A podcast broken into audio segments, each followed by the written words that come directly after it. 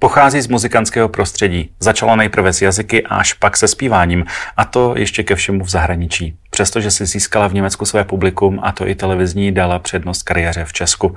Nelituje toho? A nemají někteří za protekční dceru rokové legendy a frontmana Olympiku? Hostem Face to Face je zpěvačka a moderátorka Marta Jandová. Marto, ahoj. Ahoj. Jak se ti daří v současné době? Protože seš v jednom letu mně se daří strašně dobře a je mi to někdy hloupý až jako to říkat. to říkat. I když se zase říkám, že já si to říkám, i když mi třeba není tak dobře, protože jsem docela hodně pozitivní a poslední dobou vlastně od doby covidu, to je takový, jak se říká před Kristem, to je jako se říká před covidem po covidu, tak ehm, člověk si uvědomí docela jako zase některé věci a já musím říct, že jsem se svým životem naprosto spokojená. Dělám to, co mě baví, mám muže, kterýho mám hrozně moc ráda, máme jedno zdravé dítě a chatu. A to ke štěstí stačí. Já si myslím, že jo. Když, a mír, teda to musíme mír, říct. Díky bohu, zatím. A, a mír. Za to máme. Eh, když jsi říkala před covidem, po covidu, před Kristem, po Kristu, změnilo se pro Martu Jandovou něco po covidu? Nemyslím tím ta nemoc, ale jako celkově. Ne, já to chápu. Um, ani ne. Já jsem se teda se přiznám, že ten covid jsem si částečně i užívala, protože jsem strašně byla rozlítaná v mém životě. Vlastně.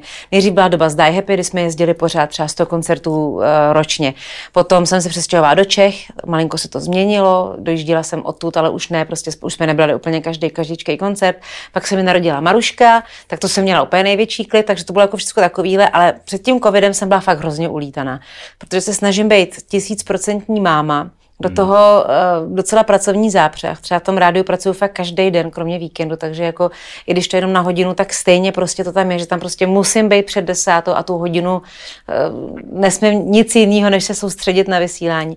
A ten covid byl najednou trošičku jiný. Bylo to takový, že jsme se všichni, přestali jsem běhat s ní z kroužku na kroužek, do školy, tamhle něco, že jsme měli prostě všichni víc času na sebe. Já si myslím, že i nejvíc lidí, nebo že lidi tady to říkají nejvíc o té době v covidu, že měli víc čas prostě na sebe, na svoje rodiny, a na to si konečně pořádně odpočinout a když to pro spoustu lidí bylo docela likvidační, hmm. tak stejně jsme si ukázali, jaký by to bylo, kdyby v našem životě bylo jako víc času takového pro sebe, pro, jako osobního, tak to myslím. No, že to, takže to bylo vlastně fajn, mě to, mě to docela bavilo částečně. Ale jako tu mámu, jako toho člověka, ale jako muzikanta, zpěváka, Um, já už to úplně nemám tak, že bych potřebovala pořád jako někde hrát. Jo? Zrušili nám turné, my jsme zrovna z Die Happy v Německu vydali desku, vlastně mm. asi deset dní po, po lockdownu, takže to mě mrzelo, protože to je hodně, hodně práce s tou deskou a to byla deska po docela hodně letech zase, že jsme prostě chtěli už vědět, vědět do, těch, do těch klubů a prostě užívat si to.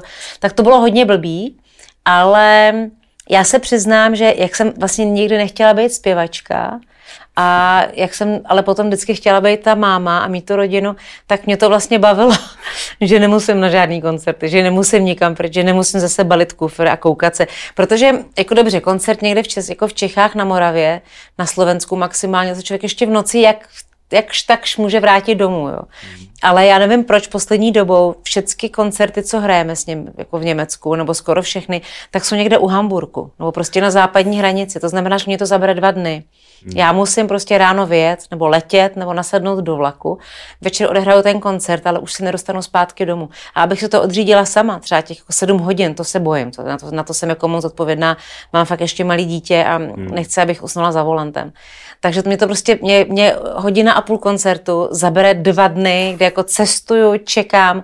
A to mě pak mrzí, protože musím zařídit, kdo odvede Marušku na kroužek, kdo vyvenčí psy, kdo uvaří, kdo udělá tohleto, kdo, no prostě je to vždycky jakoby hrozný, hrozná logistika. A tak si pak říkám, to radši budu doma a půjdu, vezmu Marušku na kroužek, mezi tím vezmu psy do stromovky, tam se sednu pod strom, budu si číst, pak se jdu pro Marušku, pak udělám večeři, udělám s ní úkoly, pak přijde manžel, dáme si skleničku vína, že to je prostě takový, jako ta lenost, um, že už je ze mě spíš ta žena v domácnosti, než ta zpěvačka. A když jsem na jevišti, tak není nic lepšího. Ty jsi mě nahrála, protože uh, řada lidí si myslí, že ta zpěvačka si to tam odspívá. Nemohla byste na hodinku hmm. a už jim nedojde, že si ten člověk tam musí nějak dopravit. Na že ten den, je připravený, že jo? Připravený dopravit, že ten den vlastně nemůže už nic jiného, hmm. že jo? Hmm. Takže zažíváš to taky, že dostáváš takové nabídky a když přijďte nám na půl hodinky. Jo, dostávám. Dostávám jako i osobní nabídky, jestli bych nechtěla na chviličku, když se vyhrajete tamhle, v, v, já nevím, v Trutnově, my jsme 7 km od Trutnova, máme svatbu, přejďte na chvilku, můžete přijít, můžete přivést koho chcete, máme tam, bude tam, bude tam strašně dobrý jídlo. Já říkám jako jo, ale já, já taky pak potřebuju domů, protože prostě chci být doma s tím manželem, nebo když je to víkend a jsme na chatě, tak já chci být tam a, a chci do hospody si dát piv pivko, koukat se, jako to, jako, ne, abych nevypadala jako nějaká hospodská, jako to, ale my tam jsme opravdu jako super komunita, jo. my jsme hmm. maliličká vesnička, fakt malilinká. V jakém kraji máš chatu? O, to je středočeský, Praha východ no, vlastně, kousek od Sázavy, ale vedle hospody je rybník, ve které jsem se naučila plavat, kde jsem prostě strávila každý víkend, každý prázdniny. Já znám skoro všechny sousedy, takže když jde do hospody, tak prostě u každého stolu skoro se zastaví a řekne čau.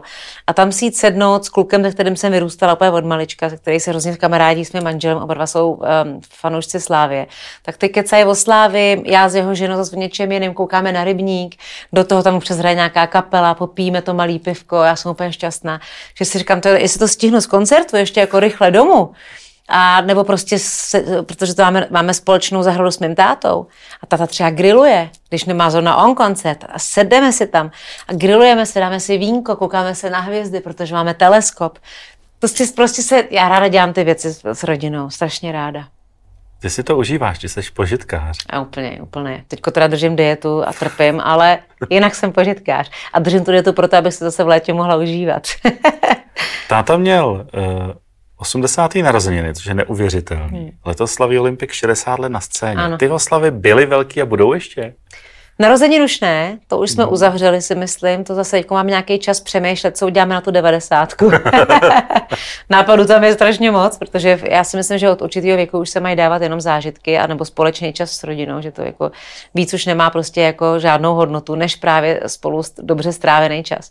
Takže narozeniny jsme doslavili, ehm, na podzim začínají oslavy Olympiku, ale to je to spíš takový jako tátovo, tam s rodinou už moc nezasahujeme, to jenom jako jsme s ním a poklepáváme mu na rameno a říkáme mu, jak je skvělé a, a těšíme se. Já vlastně budu i vystupovat na jednom z těch koncertů, tak na to se taky moc těším. A je to hrozně legrační, protože když jsme slavili 50, to měl táta koncert v O2 aréně, tak ehm, to jsem nevěděla, že čeká miminko už. Mm-hmm. Takže vlastně přesně Marušce bude, Marušce bude 9, tak nám to nějak nevychází, že jo? Hm, ne, rok jsem byla těhotná, takže, takže to vychází.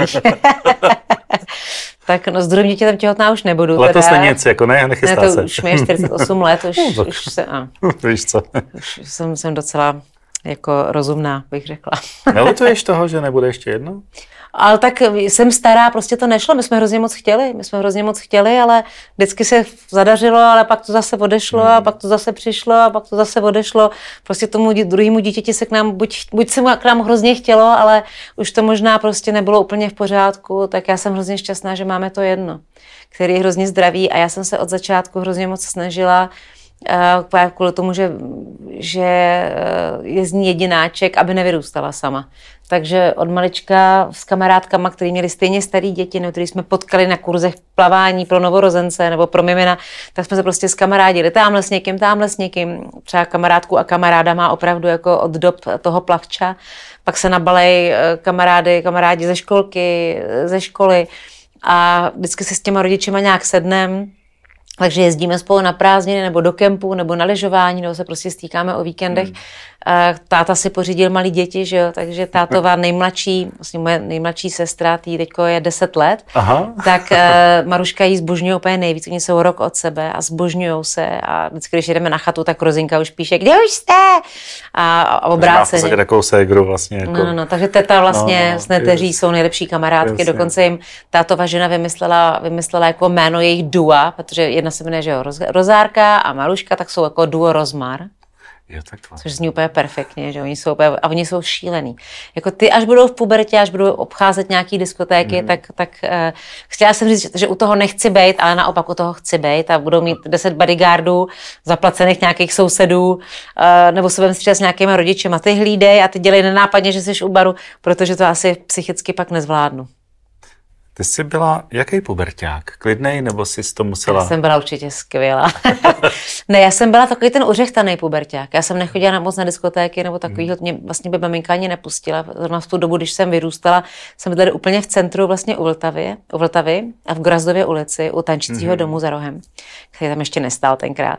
A po Praze chodil nějaký punčochový vrah jak jsem řekl, jako, jako seriál, ne, ne seriální, maso, ne maso, masovej. Masový vrah. No prostě no. škrtil ženy Punčochou. někde ko, s punčochou, nebo jako takovýma těma nelonovýma punčocháčema. Z toho snad vznikl jeden díl uh, jako inspirace nějaký kriminál. to je možný, no, no. to je možný. A ten chodil prostě někde v Podolí, myslím, Podolí Smícho, prostě jako podél Vltavy a škrtil ty ženy a Maru maminka mě nechtěla pustit nikam. Vím, že náš španělštinář, potom to už se má na střední, náš španělštinář zpíval v Rybovce na Staromáku v Michalovi a měli jsme celá třída lístky a máma mě tam nepustila. Říká, tě tam odvezu a budu tam, před, budu tam na tebe čekat. A já, mami, teď máme metro v ulici. V Gorazdově, na, na, vlastně je tam jedno jako vstup do metra. Máma, ne, povezu tě. A to jsem nechtěla, že jo. Mě přepoveze máma, to je trapný prostě.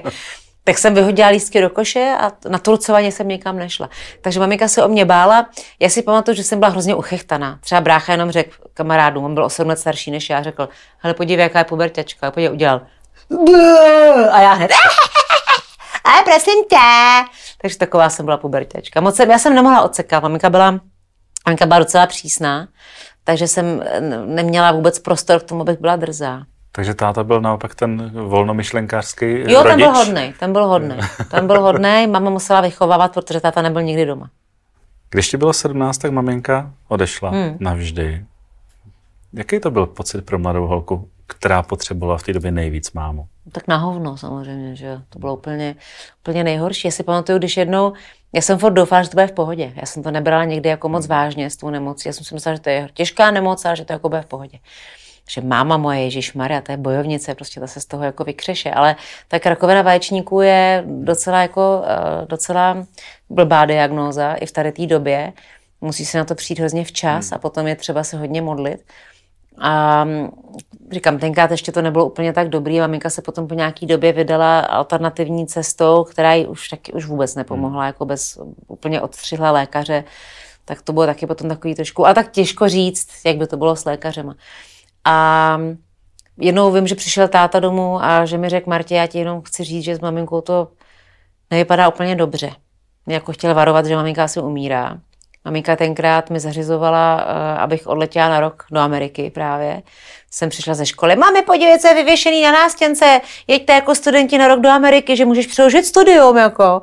A máma okamžitě, a ty by si chtěla? A já, no tak to by bylo super, ne, Amerika, děť, to je, to je nejvíc, ne, to jsme měli na DVDčkách, teda na DVDčkách, na VHSkách jsme měli ty, ty jedním hlasem nadabovaný americký filmy a pro nás to bylo jako, že raj na zemi v Americe je všecko a můžeš všecko a, a všichni jsou fajn a tak. Tak máma řekla, OK, tak to zařídíme. Takže mi vytelefonovala nějakou eh, čechomaďarku, která mě učila anglicky, někde na sídlišti, takže jsem dvakrát týdně, hodinu a půl, vždycky jsem měla angličtinu. Máma strašně zabojovala, abych, abych se fakt naučila. Měla jsem nějaký přijímačky, tam mi řekl, že mě vezmou, už jsem měla letenku a odletěla jsem. A pak jsem si vlastně zpátku řekla, že máma se toho hrozně chytla, protože asi věděla, že umře, anebo že to nebude úplně dobrý, takže mě chtěla poslat co nejdál abych to jako měla co nejjednodušší, aby se mi nestejskalo jenom po ní, ale i po tátovi, po bráchovi, po mých kamarádech, po Praze vlastně, po škole a tak.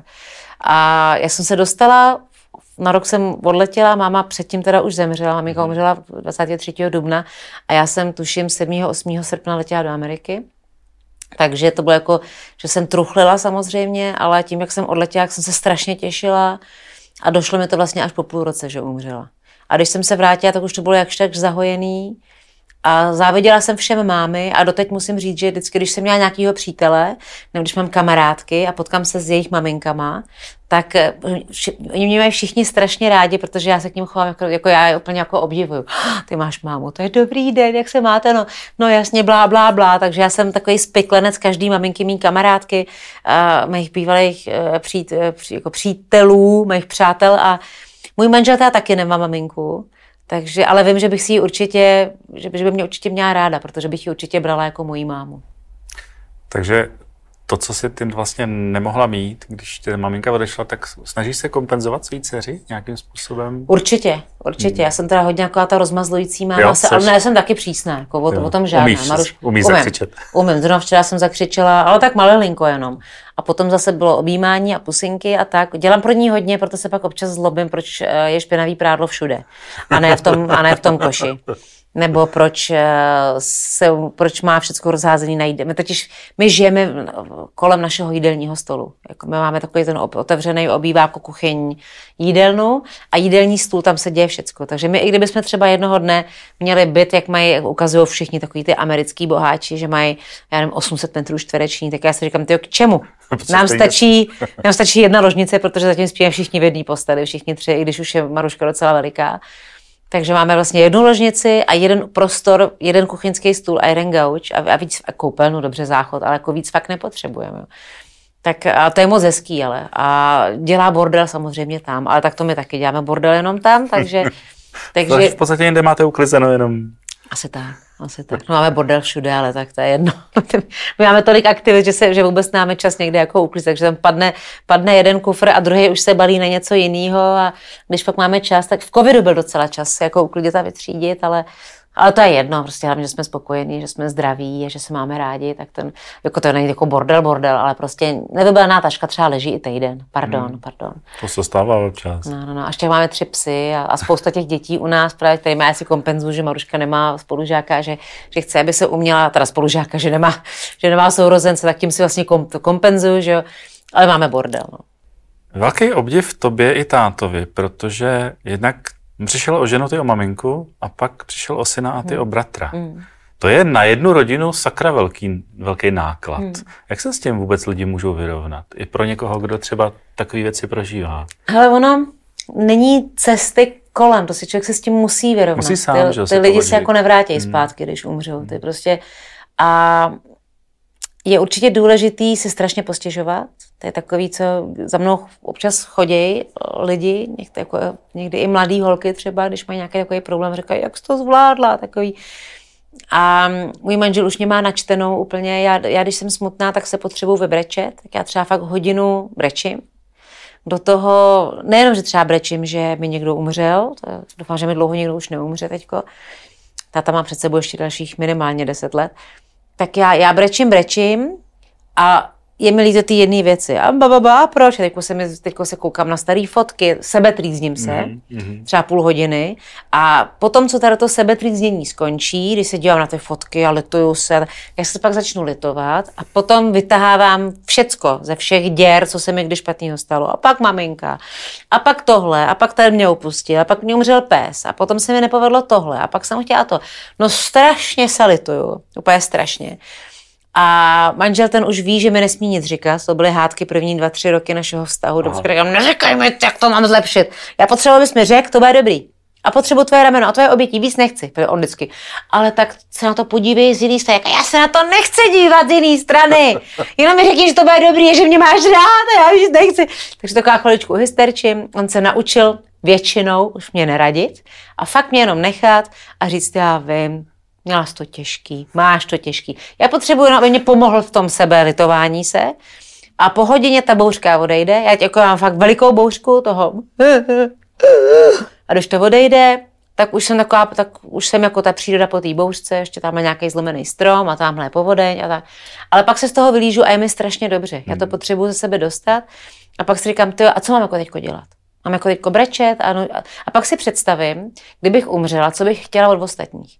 Jo, chtěla bych, aby chvilku brečeli. To by mě bylo to příjemný, bych řekla, měli mě rádi, jako jo. Ale chvilku jenom, jenom chvilku. A pak bych třeba chtěla jako pohřeb, aby byl trošku dojemný třeba, malinko. Okay. To by nemusel být. Ale mně se třeba líbí, nám umřel kamarád v Německu, Hmm. Já nepatřil úplně jako do toho mýho nejužšího kruhu, ale umřel a to už jsem teda žila v Praze, takže jsem na mě nemohla přijet na, na, na jeho pohřeb. Ale kamarádi mu vystrojili Mejdan, koupili mu bílou rakev a na tom Mejdanu, nevím, jestli v té rakvi byl, asi ne, ale prostě na tom Mejdanu byla ta rakev, Oni tam měli všude jeho fotky, aby mohli brečet, protože to je, hrozně to jako pomůže ulevit.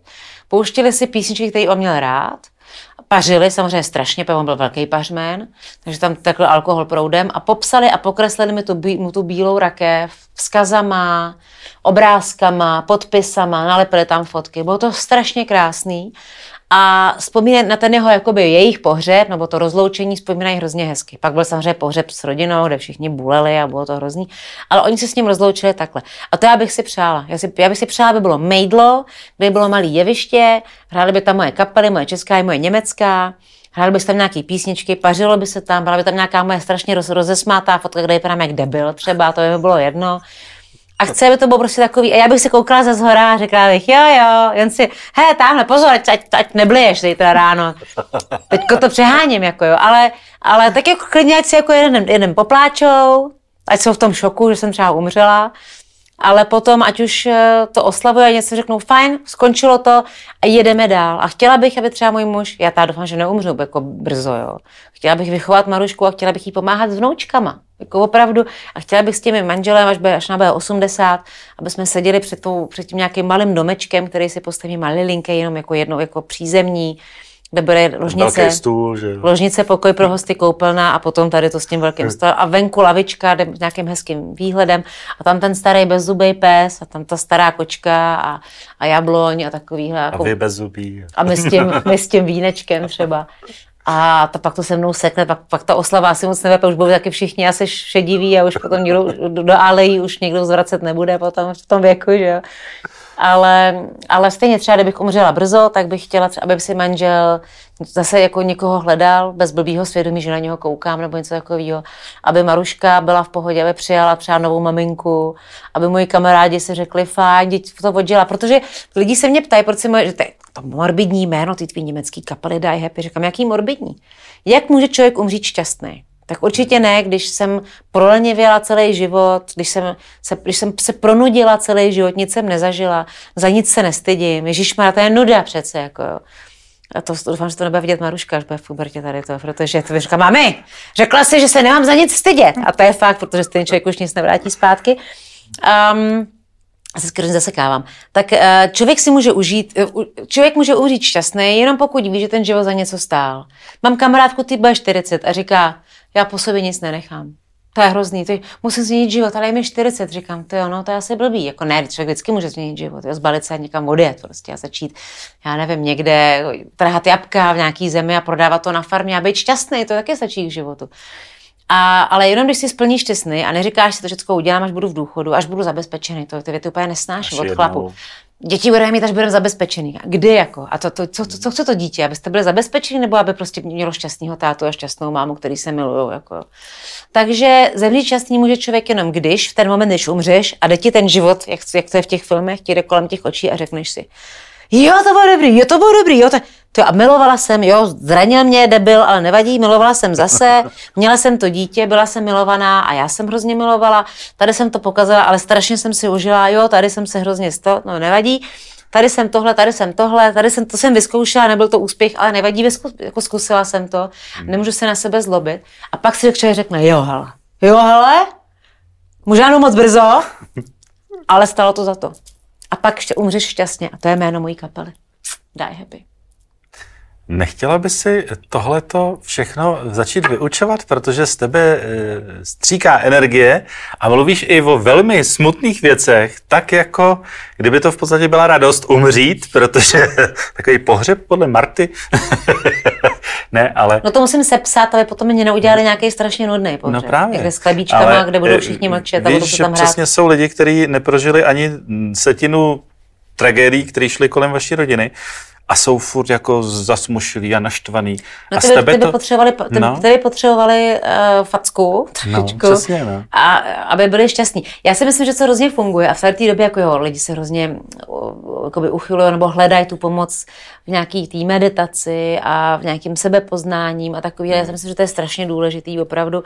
Já třeba, um, když nevím kam dál, tak si píšu seznamy, už jsem teda dlouho žádný nenapsala, jsem poměrně spokojená, ale že si člověk řekne, jako co mám, co nemám, co, co chci, čeho můžu dosáhnout a někteří lidi si dělají strašně vysoký ty nároky, proto jsou pak nešťastní, protože když chci rovnou do Hollywoodu, jako 20 letá, která si zahrála v reklamě na nějaký server internetový a říkám si, to já jsem, no, to já jsem, to já dostanu toho Oscara.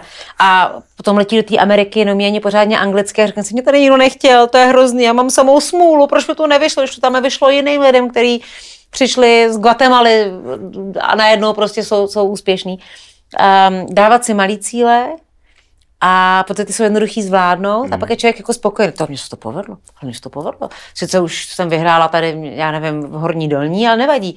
Pak, pak to bude eh, Praha východ, pak to bude Praha, pak to bude třeba festival v Německu, pak to najednou bude tamhle Korea, pak najednou, čo, ale musí ten člověk ten cíl mít.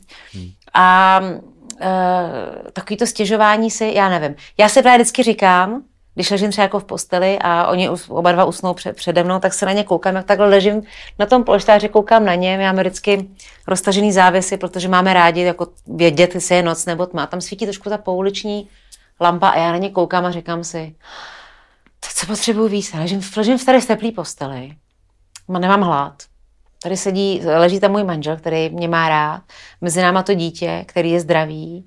Má, říkám ještě jednou opaku, jsme zdraví, máme se rádi. Venku nelítají bomby, ne, nemusíme běžet do krytu. Uh, máme co jíst, máme věci v lednici, máme kam jít do práce, ještě k tomu máme tu chatu, kam můžeme v nejhorším vodě, což, což byla záchrana za covidu mít chatu, že jo. A Říkám si, to jako víc fakt nepotřebuju. A je spousta lidí, který to má. Já vím, že u nás v naší zemi že je spousta lidí, kteří jsou pod, jako pod hranicí vlastně. A je mi hrozně líto a, a dáváme peníze a, a spousta lidí se snaží tady těm lidem pomoct a je spousta organizací, které se jim snaží pomoct. Ale eh, já tam naštěstí nejsem, taky tvrdě pracujeme teda oba dva.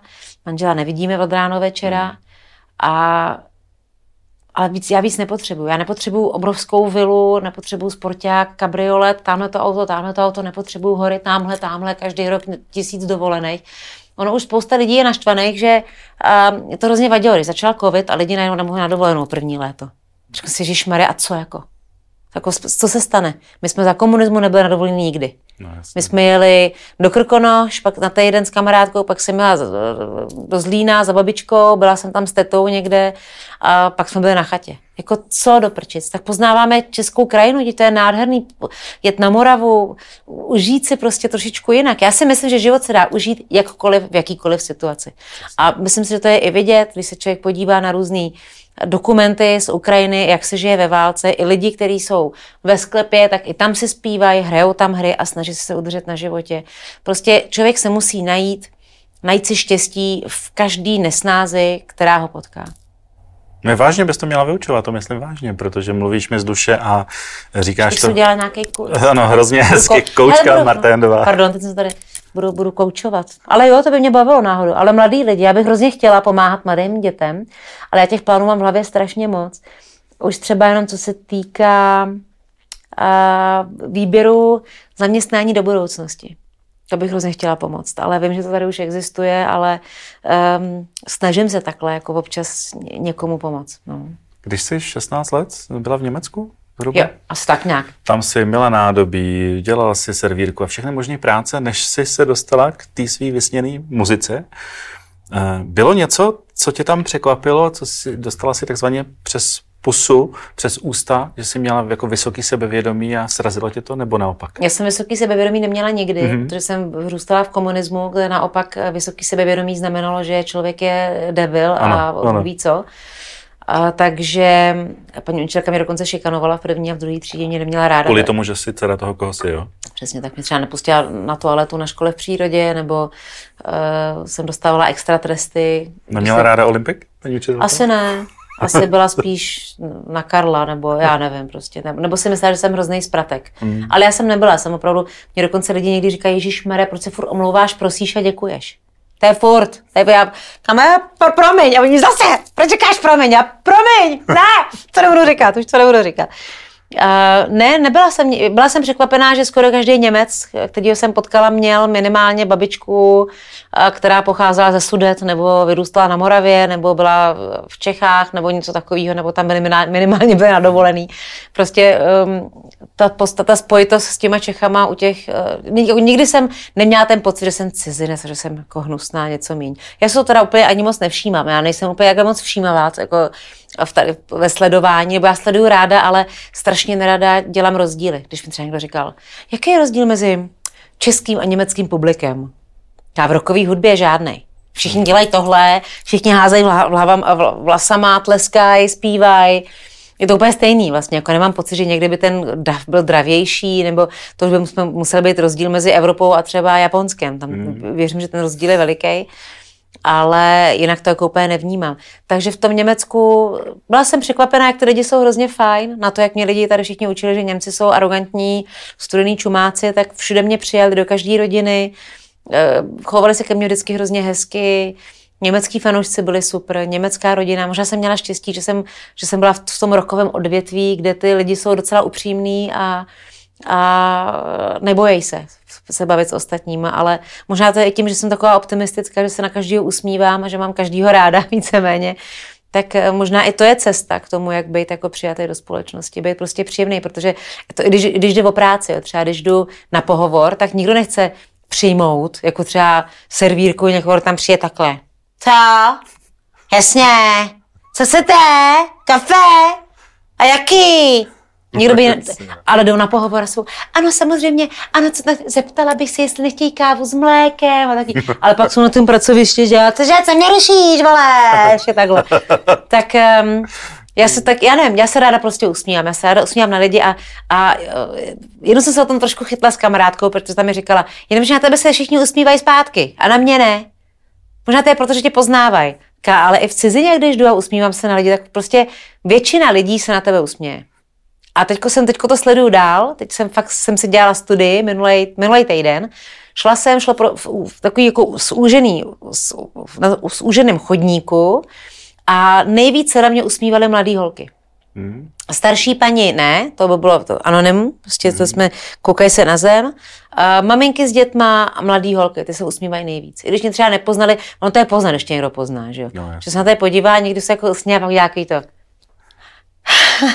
ten úsměv druhý už je jiný než ten první. Ale to je tak hezký prostě. Já jsem ráda, když teď jak chodím pěšky, svítí sluníčko a potkávám ty lidi a ty se taky usmívají na mě a je to prostě příjemný. Mluvila jsi o svém muži krásně. Eh, ty jsi po druhé vdaná, mm-hmm. ale měla si pár partnerů, stěžejních, Můj životních. první manžel je můj nejlepší klučičí kamarád mm-hmm. a dokonce teď v červnu letíme eh, do Lisabonu. To dostal můj muž od úplně skvělého Ježíška, i s naší dcerou. Dostali jsme lístky na jeden festival v Lisabonu, kde měli hrát Foo Fighters. Bohužel se před jim předávkoval nedávno bubeník, takže kapela už nehraje. Naštěstí mají super náhradu za sebe, což je kapela Muse, to taky milujeme. Ale tak jsem seděla na gauči s mým manželem a říkala jsem, hele, můj první manžel, ten taky miluje Foo Fighters. Nechtěli, nechtěli by letět s náma? A on, jo, to by bylo super, já ho mám rád, no tak super. Tak píšu, čá, nechtěli byste s náma, jako s jeho manželkou, letět do Lisabonu 16 až 19 a oni. A přišla mi sms za 10 minut koupený lístky. No, tak jsem kouká na Airbnb ještě s naší sousedkou, která taky, která taky letí. 11 letí nás teda 6. Budeme bydlet spolu v jednom bytě, budeme celý víkend v Lisabonu. Můj první manžel, můj druhý manžel. Strašně si rozumíme. Co tě na mužích e, přitahovalo nejvíc? Co, co tě, čím tě ten chlap musel dostat? Mně se hrozně líbí, když muž má jakou vizi. Já bych mm-hmm. nemohla být s chlapem, který by nevěděl, no, který by nevěděl, co chce. Takový ten prostě uh, domácí ležák, který... Pivo, gauč. No, a jako, a klidně ať má jakýkoliv zaměstnání, to o tom jako, když jsem teda fakt kromě mého manžela měla vlastně a ještě pak jako Čechy z toho vynechám, protože jsem hlavní moje vztahy měla v Německu, vždycky to byli muzikanti. Vždycky to hmm. byli muzikanti, a pak v, v Čechách to nebyli už úplně muzikanti a, a jsem s ginekologem, že jo, s lékařem, který ale rokovou hudbu a hudbu vůbec zbožňuje víc než já, opravdu. To je takový naše pojítko. Ale já mám ráda muže, který vědí, co chtějí. Který jsou sebevědomější, jako nemusí mít jako sebevědomí takový ty, jak tak se děje, říkají, co, baby, pane, přines mi, to ne, ale vždycky se mi líbilo, když jsem k tomu muži mohla nějak, nějak vzhlídnout. A vím třeba, když eh, jsem s manželem a ten zrovna má třeba unavenou a někde leží, tak samozřejmě to je takový to, kež by teď byl aktivněji, akt, akční, ale pak mu zavolá pacientka a on si sedne a mluví s tou pacientkou tím svým uklidňujícím hlasem a mluví slušně, vyjadřuje se krásně do toho ty své prostě slova z, tý, z toho lékařského, který, ty latinský, které já nerozumím. A to jenom kouká, no, když potkáme prostě jeho pacientku někde, nebo když prostě když takhle vidím, jak mluví o svojí práci, nebo když jsou nějaký politický názory někde v hospodě a, a oni do nás šijou, že máme jiný názor a on to najednou řekne tak a tak a já tam koukám a říkám si, oh, musíš vzít ještě jednou, prosím tě. Takže já miluju, já miluju talent u těch lidí, hmm. ale jako může to být, mohl být talentovaný truhlář nebo, nebo můj ginekolog, který vidím, jak se furt vzdělává dál, jak, máme víkend a on má ten iPad a prostě kouká a potrhává si nový výzkumy, nový ultrazvuky, kouká na to, pak to uplatňuje v práci, pak mu volají pacientky, pak doma domů přinese dary, se tamhle prostě kitku od nějaký pacientky, čokoládu od nějaký pacientky, říkám, pak musíme vždycky držet Tady je to A do toho třeba dopis, pane doktore, moc jste mi pomohl, hmm. jste opravdu skvělý, děkuji za rozhovor. Že chodí domů pozdě, protože místo, aby tý pacient se dal málo času, tak ho daruje prostě spousta, protože to ta pacientka potřebuje. Takže eh, tady to potřebuji od mýho muže, aby, abych k němu mohla občas vzhlížet a říct, že ty jsi tak skvělý. No taky to, taky to furt se zamilovávání prostě. Furt, já se do něho zamilovávám vlastně furt na novo. Uh, nás určitě všechny, ale hlavně naše děvačky zajímá Saša, tvůj bývalý partner. To úplně nebyl rocker, a byl jednu dobu Náhodou, hrozně byl. slavný. On byl duší rocker. Byl, mm. jo. Mm. A byl takový romantický, jako... Jo, to I feel lonely, low, no. low, low, low, lonely. mm.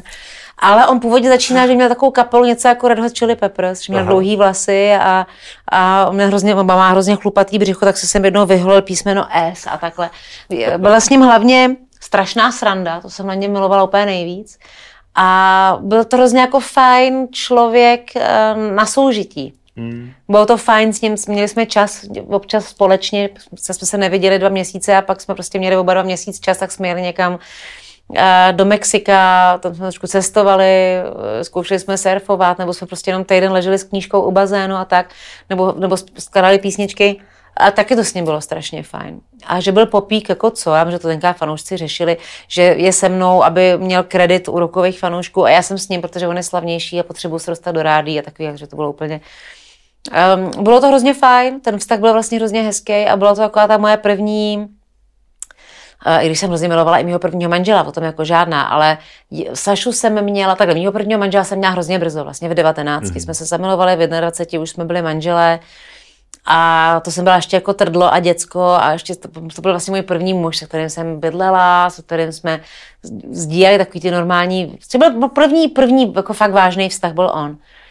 A Saša byl ten druhý, ale to už jsem si vydělávala svoje vlastní peníze, už jsem se rozhodovala, takový to, už jsem měla svůj vlastní byt, v pronájmu samozřejmě. A to jsem si poprvé připadala dospělá. To bylo v těch 627, kdy jsem měla pocit, že jsem dospěla a potkala jsem ho, myslím, už ani nevím, kolik mi bylo, prostě 29, myslím. Tak to už jsem jako, tak to, on byl taková ta, taková ta eh, láska mýho života, za který jsem to všechno jako, wow, to, bude, to, to je ta láska do filmu prostě. Ty dva muzikanti, to Bonnie, my jsme Bonnie a Clyde, aniž bychom někoho okrádali a vraždili, ale ale tak jsem, tak jsem si myslela, že to, že to, že to takhle skončí. Pak to, jako, pak to skončilo jinak, skončilo to koncem. A jsem za to taky hrozně ráda, i když jsem ho měla moc ráda a byla to hrozně velká rána pro můj život. Hmm. Ale e, cesta mě zavedla kvůli tomu srdce bolu do Prahy, kde jsem potkala mýho druhého manžela a kde jsem naprosto spokojená. Mluvil ti táta někdy do chlapů? Ne. Někdy? Jemu se nelíbil jeden můj vztah, který jsem měla, než jsem, než jsem utekla do toho Německa, když to, to, s tím jsem se seznámila v Americe právě, to mi bylo těch 18. A ten se tátovi moc nelíbil, protože byl jiný, no. Nosil, nosil džínový švrtky, jak tomu modrý punčocháče a lakoval si nechty. A, a to byl hodně jiný. Měl všude náušnice. Tak oni v té Americe byli trošku dál. Teď, kdyby, teď, kdybych měl nějakého kluka, tak už by to někoho nešokovalo, protože tady takhle chodí půlka kluků 19, no půlka ne, ale, ale spousta. Uh, už je to jedno, že si kluci malují nechty a, a líčej se, už to je vlastně takový spousta těch metrosexuálů, bych řekla. Tak táta se jenom bál, protože hlavně, že mě jako v životě neuvidí. Ten kluk byl sice američan, ale původem Ir. Mm-hmm. A všichni jeho sourozenci měli 7 až 12 dětí. Jo, a táta měl strach, že budu žít v Americe na vesnici a budu permanentně těhotná, budu permanentně rodit a v životě se neuvidíme, protože tolik času na to nebudeme mít, aby jsme se výdali. Takže táta měla strach, že přijde o svoji dceru, která by měla navíc, než jenom rodit děti. Co tě, co tě čeká v nejbližší budoucnosti, Marti? Jo, to je ve hvězdách. Ty profesní, hudba, nová A deska. tak jo, tak eh, příští rok slavíme zda Happy 30 let. Ty jo. Takže píšeme desku, tak hrozně rychle jsme ji psali, teď se nám to malinko zpomalilo, protože každý máme nějak jako spousta jiný práce. Um, pomalinku píšu novou desku s mojí českou kapelou, takže mě čekají koncerty, festivaly, takové V létě tě uvidíme na festivalech? Jo, jako maličko, ale jo, mm-hmm. uvidíme, nějaký městský slavnosti budou a tak. A, a co mě čeká a nemine? Jako je, je, toho, je toho docela jako hodně, ale jsou to takové maličkosti všecko, uvidíme. Já jsem vydala, vydala přes covid, nebo mě vydali deník pro děti, protože Maruška si furt psala deníčky, ale vždycky po dvou, třech větách a tam to měla na papíře a tamhle v jednom deníku a tamhle v jiném, tak jsem to trošku scelila a vymyslela jsem to pro ní. Pak jsem na, úplně, úplnou náhodou potkala paní, se kterou jsem se bavila o denících pro děti, že to je všechno děsběs, že se mi to jako nelíbí. A že mám svůj, že, že, že udělám Marušce prostě, kam, kde nebude datum, to znamená, že to ten deník ty děti můžou psát čtyři roky, mm-hmm. mhm. jedno. Mm-hmm. A z ní potom vypadlo, že pracuje ve vydavatelství, jestli bychom si k tomu nechtěli sednout, tak jsem byla v šoku, protože bych to v životě nedokončila, kdyby mě jako někdo nekopal do zadku. Tak jsem se s nima sešla, oni řekli, že o to mají velký zájem a dali mi samozřejmě jako deadline, že to musím mít do května hotový minulého roku. Tak jsem makala po nocích, když eh, všichni doma spali, i psy. A vyšlo to a jsem na to strašně pyšná. Dětem se to líbí a lidi mi píšou rodiče, jak je to jako suprový, protože ty děti tam musí minimálně psát, ale prostě jeden krátký zážitek, nějaký vyplňovačky a takové věci, tak z toho mám velikou radost. Tak přemýšlím, že, že budu nějak tady v tom pokračovat. Jako díky tobě mám nápad, uh, že budu dělat coaching. jo, já myslím, že budeš mít zástupy. ale já, já, já mám strašně moc jako nápadů, ale, ale málo z nich dokončím. No já potřebuji někoho vždycky, aby do mě kopal. Ale určitě, a nebo nějaký deadline, že jo, musí to tak být tak. hotovo. Ale určitě to nebude nápad takový, abych hodně cestovala po světě bez mojí rodiny. Když už, tak bych cestovala ráda s mojí rodinou. Marti, tak my přejeme, ať to všechno vyjde. Přejeme hlavně zdraví, hlavně protože to, zdraví. to víme všichni, bez toho není nic. Tobě, celý rodině, Děkuji. tátovi, kterýho tady doufám brzo taky uvidíme a ať se daří, na co sáhneš. A děkujeme, že jsi přišla. Děkuji moc, děkuji René. To byl náš dnešní host, Marta Jandová.